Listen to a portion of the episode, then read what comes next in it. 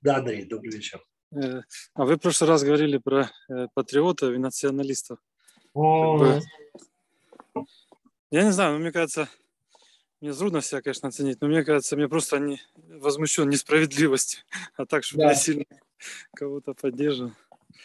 Как, как определить, кто есть кто? Например, например, э, понятно, что я обязан, и любой нормальный человек обязан в этом мире э, противодействовать злу и быть, соответственно, за добро, а следовательно, мы обязаны оценивать происходящее и быть на стороне добра, без вопросов.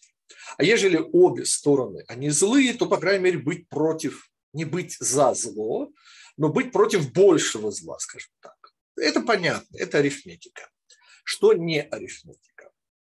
Э, попытка, это снова три измерения. Место, время и... Потому у нас целый такой урок очень-очень важный. В чем проблема с патриотизмом? И ответ объясняем. Гордость. Понимаете? Там, где гордыня, там уже не может быть Всевышнего, простите. Или по-другому.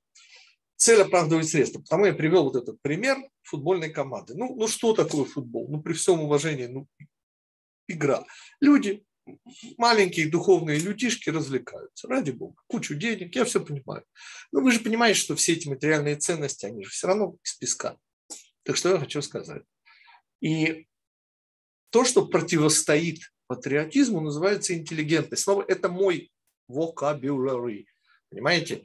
И мне уже наш уважаемый Эгуд указал там на какую-то Википедию, статью, простите. Вот при всем уважении, Эгуд, простите, я как-то иду за своими учителями, и мысли людей меня как-то, ну, ну извините, не впечатляют. Может, возрастное. Что я хочу сказать? Что в моем переводе на русский язык идеи мудрецов звучат очень просто. Любое предпочтение, то есть любая гордыня, а за предпочтением всегда гордыня. То есть вы можете гордиться, например, местом, в котором вы родились.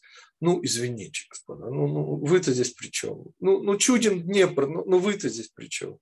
Любить, конечно, естественно, правильно и хорошо любить место, в котором вы родились, несомненно. Если, конечно, не дай бог, кто-то родился в северокорейском концлагере, то понятно, что есть исключения. Я сейчас говорю об общем идее.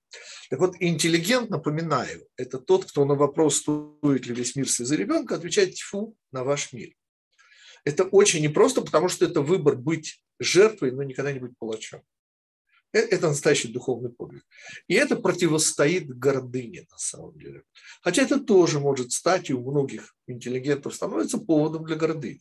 Потому что поводы для гордыни, например, ну, я же всегда рассказываю, помните, что скромность, да, это мое второе удивительное преимущество, ну, после первого, конечно, гениальности. То есть тут гордиться же можно и, понимаете, верить можно и в отсутствие веры, веры, а гордиться можно тем, что вы скромны. Тут целая большая тема. Ну, конечно.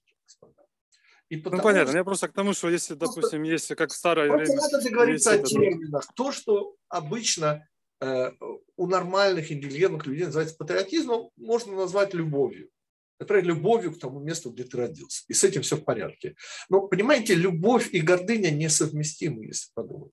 Просто несовместимы. Ну, просто источник любви, то есть единственная настоящая любовь, это, конечно, его любовь к нам, а не наша, естественно.